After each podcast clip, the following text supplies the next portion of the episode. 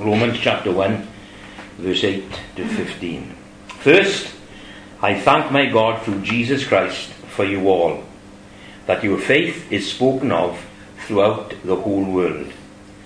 For God is my witness, whom I serve with my spirit in the gospel of his Son, that without ceasing I make mention of you always in my prayers, making request if, by some means, now at last, I may find a way in the will of God to come to you. For I long to see you, in order that I may impart to you some spiritual gift, so that you may be established. That is, that I may be encouraged together with you by the mutual faith both of you and me. Now I don't want you to be unaware, brethren, that I often planned to come to you, but was hindered until now, that I might have some fruit among you also, just as among the other Gentiles. I am a debtor both to Greeks and to barbarians, both to wise and to unwise. So as much as is in me, I am ready to preach the gospel to you who are in Rome also. And I'm sure the Lord will add his blessing to that portion of his truth. As you can see, we've gone into a different section in this first chapter of the epistle to the Romans. And what I like about Paul, as he sits down to write this epistle, is that he isn't just writing a theological essay. Did you do any essays in college, Al? I done 4. I should have done 18, but I done 4. I owe him 14. And you know, they're not very sort of exciting, are they? Theological essays. You know, and Paul isn't sitting down to write an essay on doctrine or anything. You know, this letter wasn't intended to become a dusty old tome set to sit on undisturbed on some bookshop bookcase in some library in some big house in England. That's not what Paul was about. I like the personal touch that he puts into his letters, and I like this part of the letter because it seems to be very personal, that he's speaking to them on a personal level. In fact, all of his epistles, he always takes time to be personal.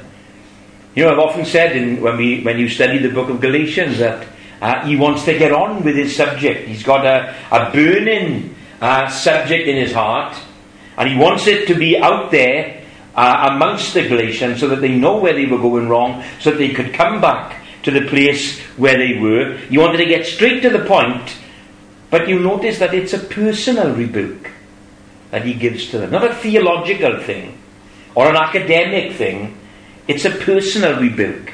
You know, when we are dealing with real life, when it comes to the doctrine of the Scriptures, you know, all the lessons that we learn as we come here each Thursday, as we come on a Sunday morning, as we come on a Tuesday night, as we come on a Sunday night, all the lessons we learn from the Scriptures have been hammered out on the anvil of experience. And they haven't been thought out in some classroom or there's some academic edifice. They are personal. Paul is personal. You know, and he wants to introduce us to a personal God. And that's why I love to read these letters and love to study them. You know, and he takes time to say things set to encourage his readers. You know, he's a great encourager of the saints. He says things that assures them of his concern, of his affection, of his desire to see them, of his desire to inspire them, of his desire to impart unto them things that he sees necessary for them to grow in the things of God. You know, nothing is more disarming, I think, than to hear the content of his prayers. Paul was a prayer. We know that. I mean, there's so many of his prayers that are scattered throughout the whole of the New Testament. You know, and here is one that is up there with the best. They are uttered to look at the context of his prayers is wonderful and encouraging and challenging for us as we spend time in this place tonight. You see, Paul, when you think of his situation, he was in a very delicate position with these Roman Christians. He never seen them, never spoke to them face to face. He would have passed them on the street and not known them, but they would have heard of him. They would have definitely heard about him. You see, he had a reputation. In fact, he had two reputations.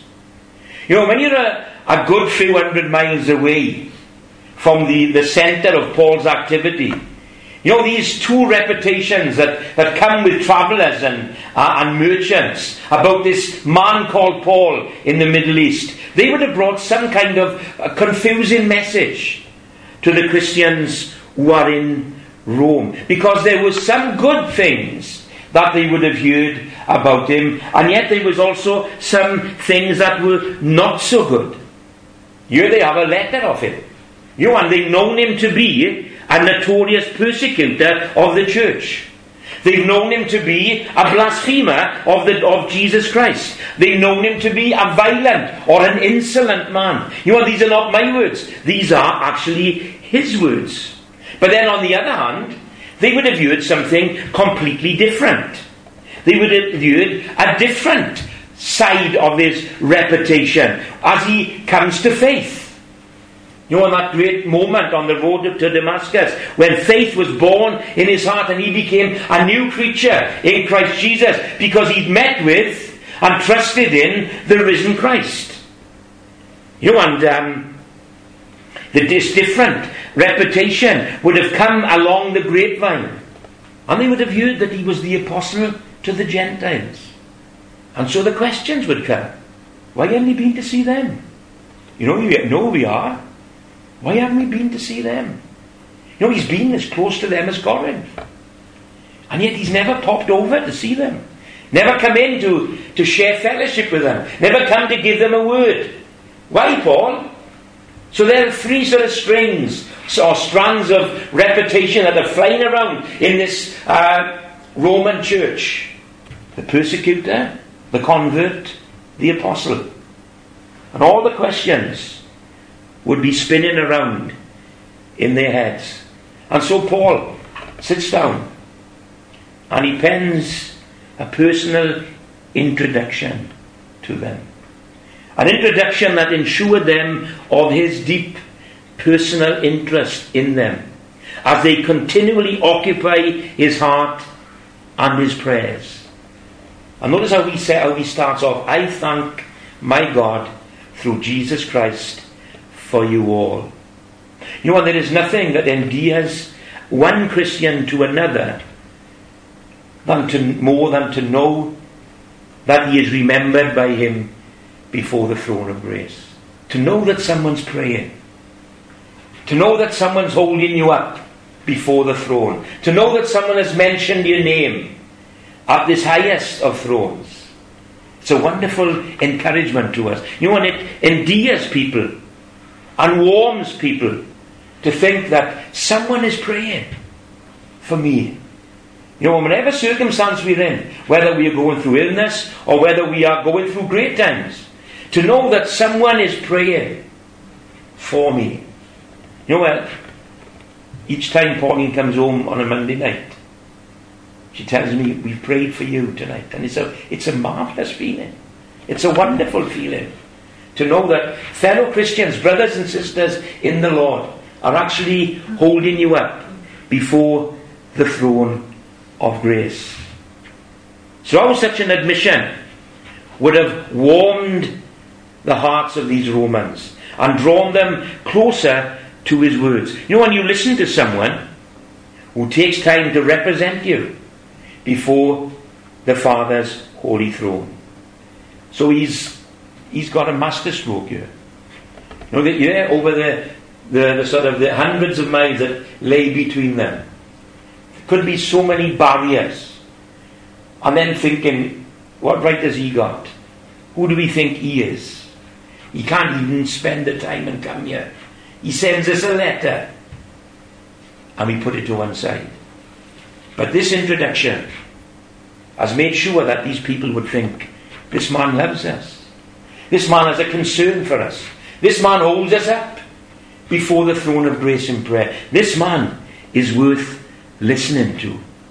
You know, and let's spend some time tonight learning from this man Paul, as to this thing called prayer. Because it seems to be a prayer, this passage, this part of the book of Romans. And this is what he says. First, you know, we're only going to do the first sentence tonight, and perhaps we'll go through it a little more next week. But this is what he says. First, I thank my God through Jesus Christ for you all, that your faith is spoken of throughout the whole world. First, I thank my God through Jesus Christ for you all, that your faith is spoken of throughout the world. First, the Greek word there is the word proto, which means first in order of priority. And Paul is setting down, I believe, an order of priorities when he thinks about these people that he would love to teach, that he would love to meet, that he would love to impart some spiritual gift to. You know, and the first note to be struck in this prayer is one of praise. I thank my God. I thank my God. You know, it seems to take precedence over request. So often we come to the Lord with our requests. But here Paul is showing us that the first note to be struck in prayer is one of praise. And I'm going to be honest, I love a Sunday morning when we spend time here in Emmanuel giving thanks to God for His great provision to us. You know, and it's difficult sometimes. I know that as I've listened, and I can talk freely because Joyce is not here, but Joyce finds it very difficult to just thank God for what He's done. You know, and I listen to the prayers, and each person who gets up on a Sunday morning will give thanks to God and glorify His name and thank Him for the blood and for the cross and for His love and for His grace. And then they will sit down, and then Joyce will get up and she'll go halfway, and then she'll start requesting things. You know, it's a difficult thing for us, as you know, especially for people like Joyce, who've spent her whole life in prayer. She is, I would consider her to be a prayer warrior, and in her lifetime, and she's always been used to asking. You know, and so this Sunday morning stuff, when the pastor says, "Let's just give thanks," it's alien to her. But I love it. I love sitting here and listening to men and women giving thanks to God, thanking Him for the cross, thanking Him for the blood, thanking Him for His love, thanking Him for His grace. You know, yes, there are times when we make requests. There are times when something important or out of the ordinary has come our way, and I will ask people to make a request before God. But you see, it's in the context of worship. It's in the context of praise. It's in the context of giving thanks.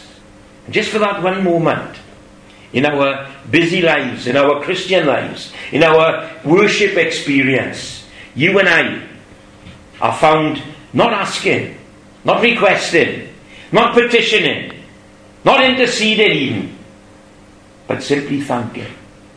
You know, and here is Paul showing us that it is the first thing in order of priority. That when we come before the Lord, we come with thanks. You know, of course, you know, if we study Paul, and if you've studied anything of Paul, you will know that this is his normal practice. Be anxious for nothing, he says, but in everything, by prayer and supplication, with thanksgiving, let your requests be made known to God, and the peace of God, which surpasses all understanding, will guard your hearts and your minds through Christ Jesus. Yes, there's request. Yes, there's petition. Yes, there's intercession. But with thanksgiving. With thanksgiving. Of course, we've learned that from the Psalms. We've sung the song tonight. Enter into His gates with thanksgiving, and into His courts with praise. Be thankful unto him and bless his holy name. Of course we've learnt it from the Psalms, that God is worthy to be praised. God is worthy to be thanked and adored. We sing that song so much. I will enter his gates with thanksgiving in my heart. I will enter his courts with praise. You know, and that's where we start. That's our entry point. That's our start. You know, and always remember that God has already given us more than we deserve. He's given us more than we could ever earn or merit. And in fact, that psalm, if we were to go and read the whole psalm, Psalm 100, we could see that it contains no request or petition at all. It is just a simple, fervent expression of grateful joy and of praise and of thanksgiving to God. You know, certainly prayer is about asking. I don't agree with these people who say that prayer is not about asking God for stuff, because Jesus tells us, ask and you will receive. Don't you know that God knows what you need before you ask? But ask. He says in one place that He will give the Holy Spirit to those who ask Him for Him. You know, there is an asking in prayer. There is petition. And Jesus tells us that. But this is how we start, surely. This is where we begin with our prayers, with praise, with thanksgiving, and with gratitude for the blessings of the past. You know, when we could sit here on a Thursday night, and when prayer time comes along, you know, our minds could be full of the things that God has done for us, has saved us from, has brought us into, has accomplished in our lives. You know, we could spend sort of hours thanking God for His goodness and His mercy that follows us every day of our lives. And notice secondly, how Paul addresses the one that he is thankful to. He says, I thank my God. How personal can you get? I thank my God. See, Paul doesn't know a God who is remote and abstract, that remains aloof and unknowable. Do you know, so many people talk about such a God as if he's just some notion or some unknowable figure in some distant setting. You know, it's very sad, and as you know, I've been doing quite a number of funerals during this year. And it's very sad to hear people talking about God to me, because they've got no idea who they're talking about. He is some notion that they've heard of. You know, and they come with their very sentimental poems about God. They haven't thought about Him before. They haven't got to know Him before. He's just something or someone that is so remote from them that He has no impact upon their lives until such a sad time as they are going through. But with Paul has a living, personal relationship with God. You know, and when you see those words, I thank my God, there is a covenant feeling about this term. A covenant feeling. And you know, that's the same with us. He is our God. And there is a covenant feeling in the way that we relate to Him. Why? Because He has made a covenant with us. He has come down and He's made a covenant with us. A covenant that has been kept. A covenant that has been sealed with the blood of His dear Son. A covenant of love. A covenant of grace. A covenant of peace and of joy. A covenant of knowing Him. I thank God for the position that I find myself in. That when I talk about God, I'm not talking about an abstract concept over there or someone remote in some inaccessible place. I'm talking about someone who lives within, dwells within me, who walks with me, who talks with me.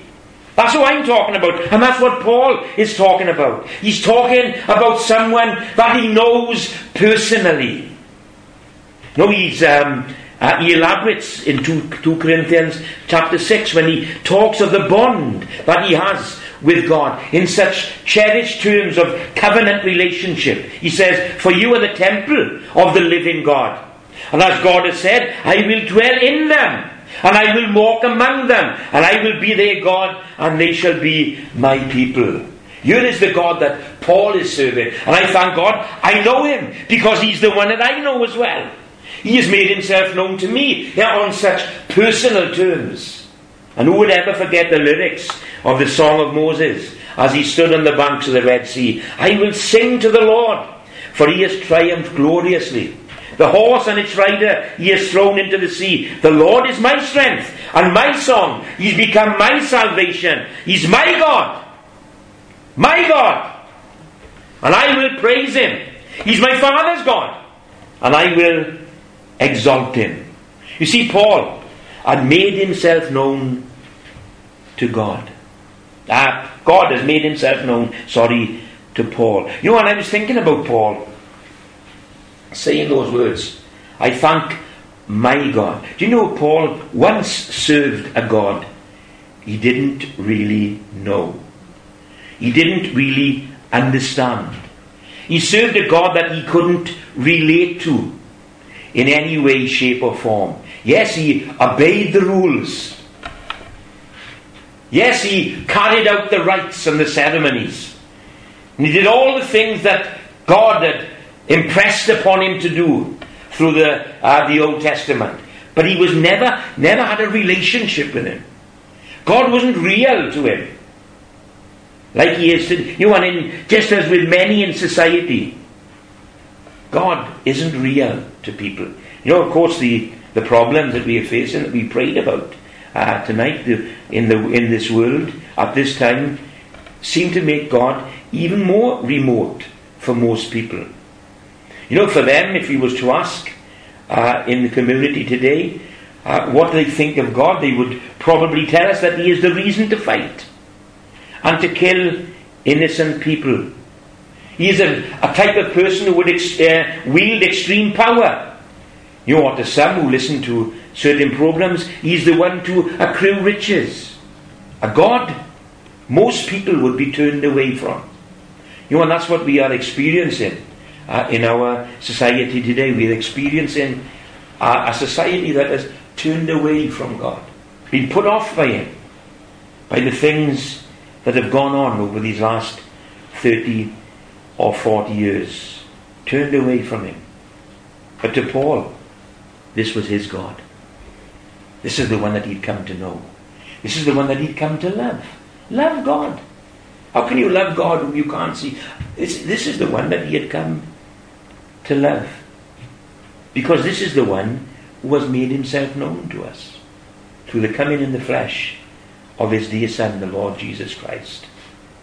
You know, as the season of Christmas has snuck up on us again, taken us completely unawares, it will be our pleasure, once we get over the fear of Christmas coming upon us so soon, it will be our pleasure as we gather together in this place to worship the newborn King. Why?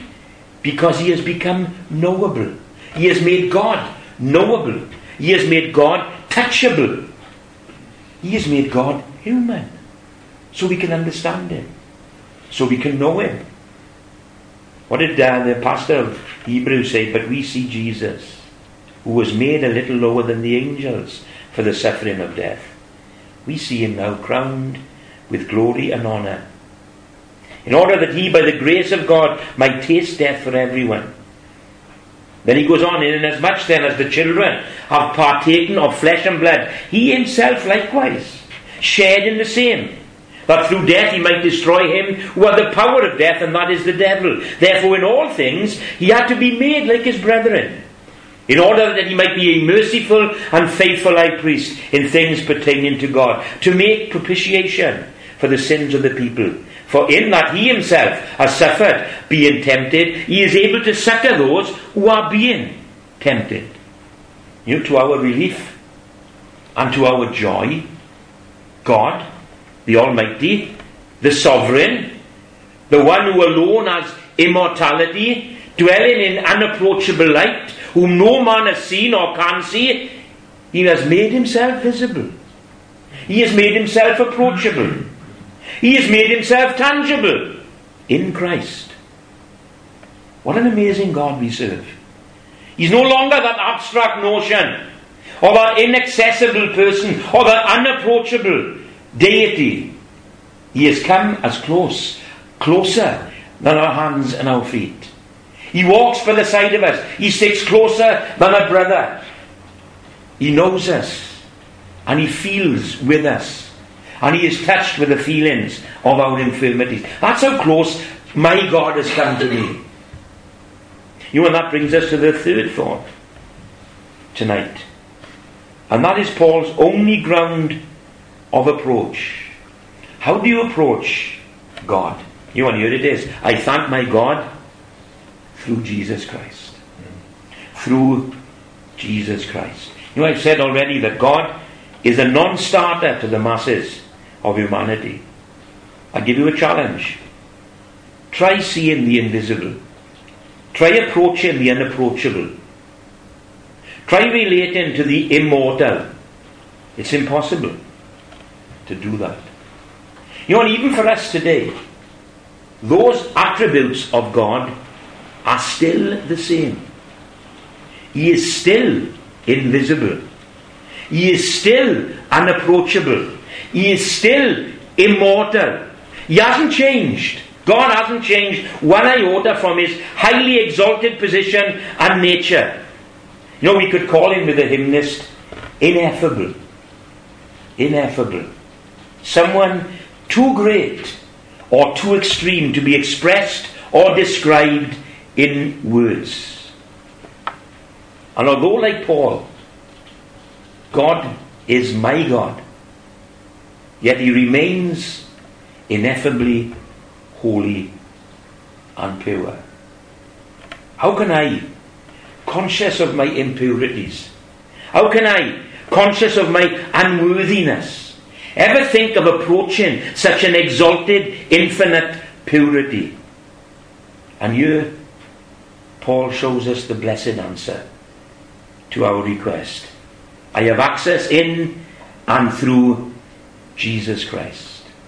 Paul is going to return to this thought when we come to chapter 5, and that's why we started our service tonight reading the first 12 verses of chapter 5 of Romans, because this is the verse that I love so much. Therefore, having been justified by faith, we have peace with God through our Lord Jesus Christ, through whom also, through the Lord Jesus Christ, we also have access by faith into this grace in which we stand and rejoice in the hope of the glory of God.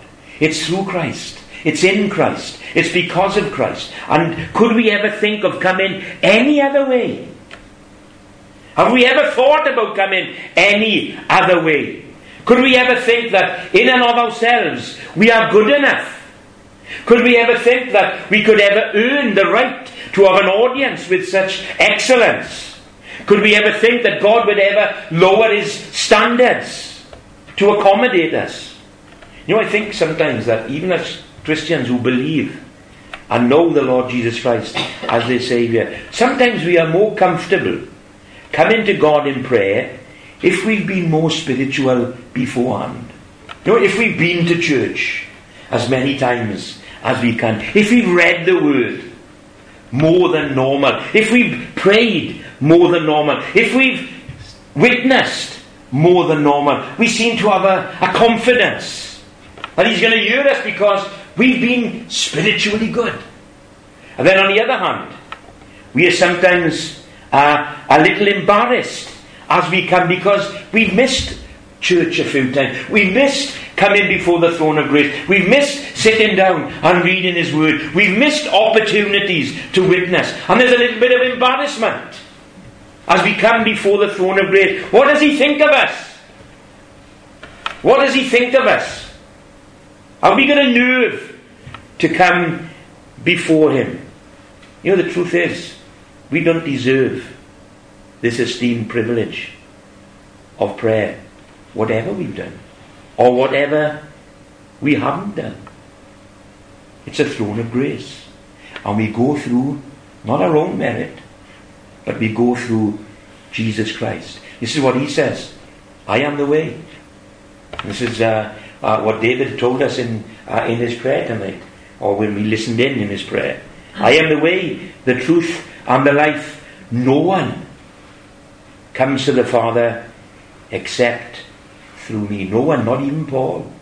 Not even the pastor of the biggest church in the world. Not even Billy Graham can come to God through anyone else except through Jesus Christ. We know that there is just one mediator between God and man, and that is the man Christ Jesus. You see, the throne of grace is not approached by the works of our righteousness that we have done, but it's approached in the mediatorial ministry of our Lord and Saviour Jesus Christ. So however good you feel, or however bad you feel, you can only go to God through Christ. And you know, when you go to God through Christ, however good you've been, or however bad you've been, God is going to listen, because you've gone through Christ. And Christ always has his ear. Always has the ear of God the Father. You know, going on, we can see the subjects of Paul's thanksgiving, which becomes our fourth sort of stop-off point. I thank my God, through Jesus Christ, for you all. For you all. Just a simple point, but sometimes the hardest. You know, we can get so wrapped up in our own little world, whether it be our Christian world or not. You know, we used to sing a chorus many years ago in Sunday school. You and you a small corner, and I in mine. A lovely little chorus for the kids. And but I wonder, I might sound a little bit of a nitpicker, but I wonder how much of the competitive spirit has been spawned because of such a sentiment. Perhaps not that actual song, but that sentiment. You, in you a small corner. You, in you a small corner. Those, in their small corner. And we, in ours. You know, we want our church to grow. We want our ministry to expand. You know, and especially in this day and age, we want all these things, and we don't mind if it's at the expense of others. You know, when I was younger, in the bush, the moving around to different churches was totally unheard of. I know it probably meant that you couldn't get to a church because there was no cars about then, and local churches were just that, local churches. You know, and everybody that came to your church came because they walked there.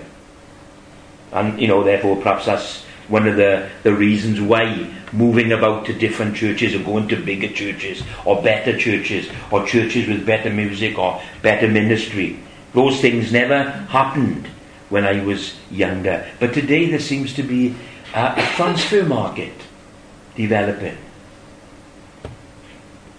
Oh, he goes to such and such a church now. I thought he was over there. No, he's been to two places since he was over there. You know, and there's such a moving about of men and women moving about different churches. You go, and some are being enticed to move to different places in the kingdom. Why? Because we want our church to grow. We want our ministry to expand. We want our building to be extended. We want our name to be put forward. But here Paul shows us that it's just one kingdom that is being built. He was in Jerusalem, they were in Rome. A big difference. But he thanked God for them all. Why? Because there's just one kingdom that is being built, and it's not mine. And it's not the church down the road. There's only one church that will populate heaven. And it's not ours.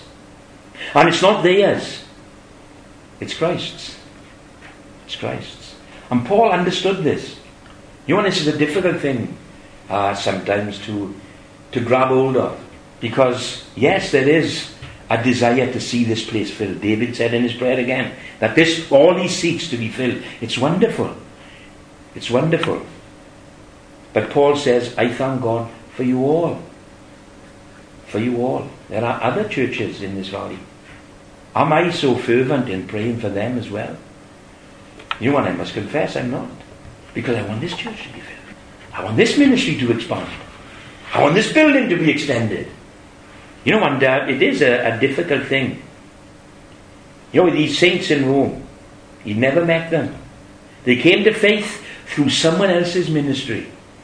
Yet he praises God for them all because of what God had wrought in their lives. He thanked God for them all because of what God was doing in their church. They were in Christ, just as he was in Christ. They were part of the same body. You know, it's not always easy. But we know with Paul that that is the way. That that is the way. That is the truth. And we belong to one church with one head and one destiny. Yes, we are different expressions of it.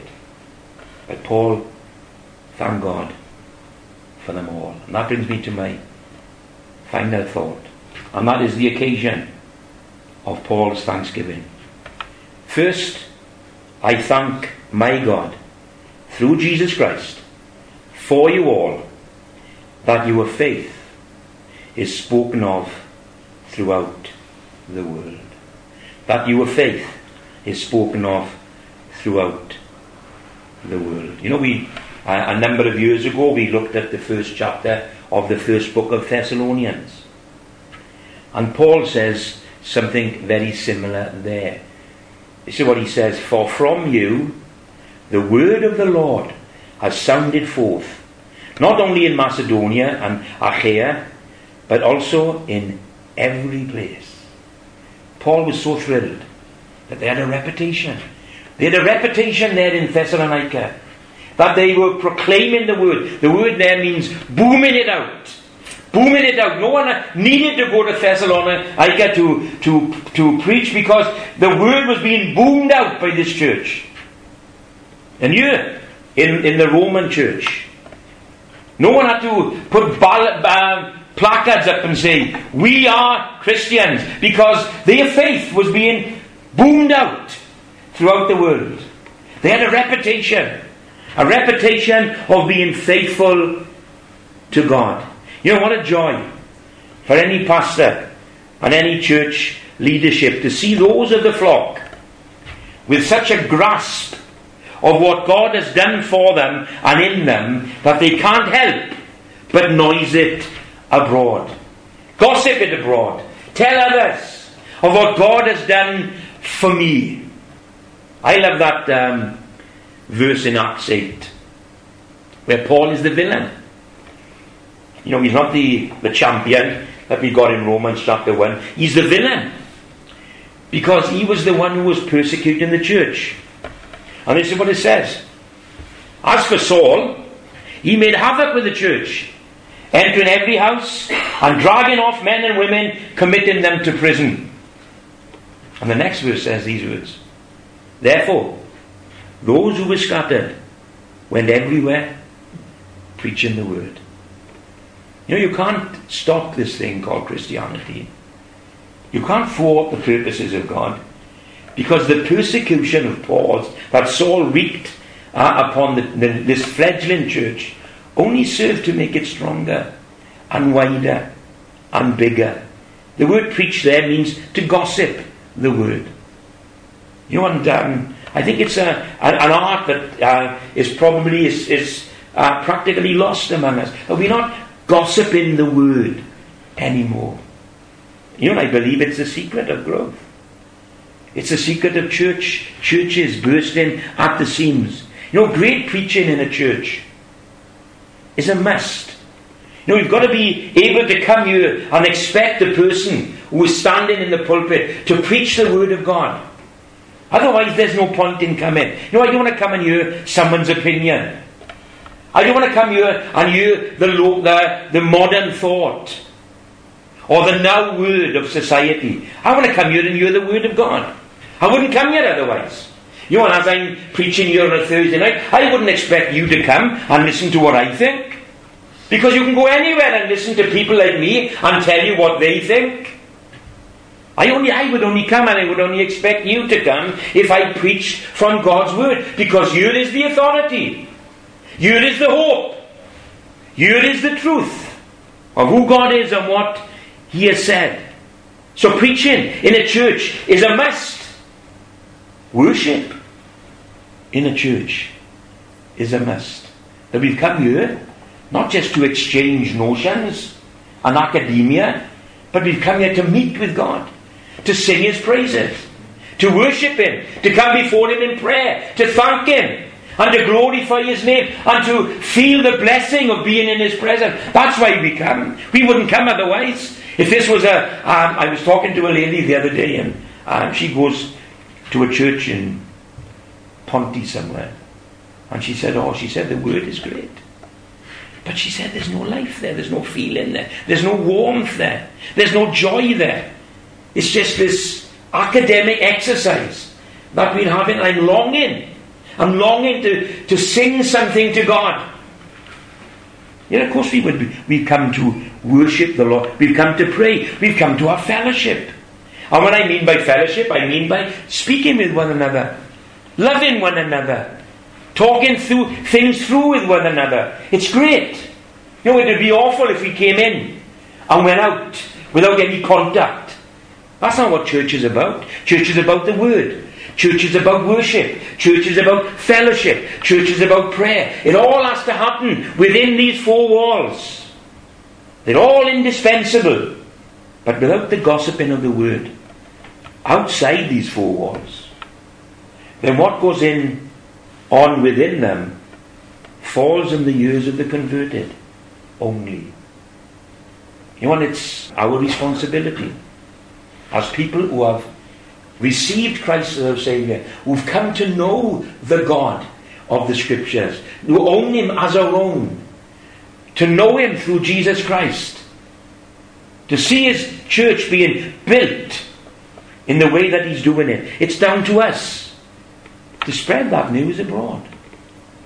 You know, when you look, it's pointless preaching the gospel tonight because there's no one in the building that is unsaved. But you will go out tomorrow, and I will go out tomorrow, and every other person that we brush shoulders with needs Jesus as a Saviour. You know, and that's the responsibility that He's given to us. That's the responsibility that Paul has shown us in this passage of Scripture. That we tell others, that we gossip the word, that our faith is known outside these four walls. And I think that's the most important thing of all. You know, Paul, on the one hand, is a brilliant example to us. On the other hand, can become a pain in the neck, because he challenges us so much, challenges me on so many levels with what he says and what he did there in his time. But he's a great example to us when it comes to encouragement.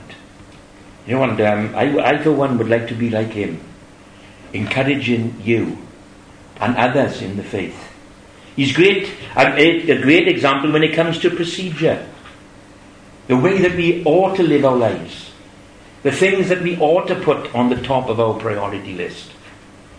The people we ought to be meeting with. The people that we ought to be speaking with. The subject that we ought to be bringing. The practicalities. He's a great example in the practicalities of the Christian life. And none more so than here in these verses. A personal prayer for these people. He doesn't know. He doesn't know them. But that didn't stop him. Didn't stop, oh well, they got their pastors over there, they got their teachers over there, they can get on with it, I'm getting on with my little bit. But no. I thank God through Jesus Christ for you all, that your faith is spoken of throughout the whole world. You know, what he says to us tonight is so enlightening, so challenging. And I would pray that we, you and I, would look again at what he does and what he says and how he acts, so that we too can be as fruitful as he was. You know, we are reading something that he wrote over 2,000 years ago. So he was fruitful. He has an authority. He's someone that needs to be listened to. And I pray that we would emulate him in so many different ways. That we would be the things to our society that he was to his.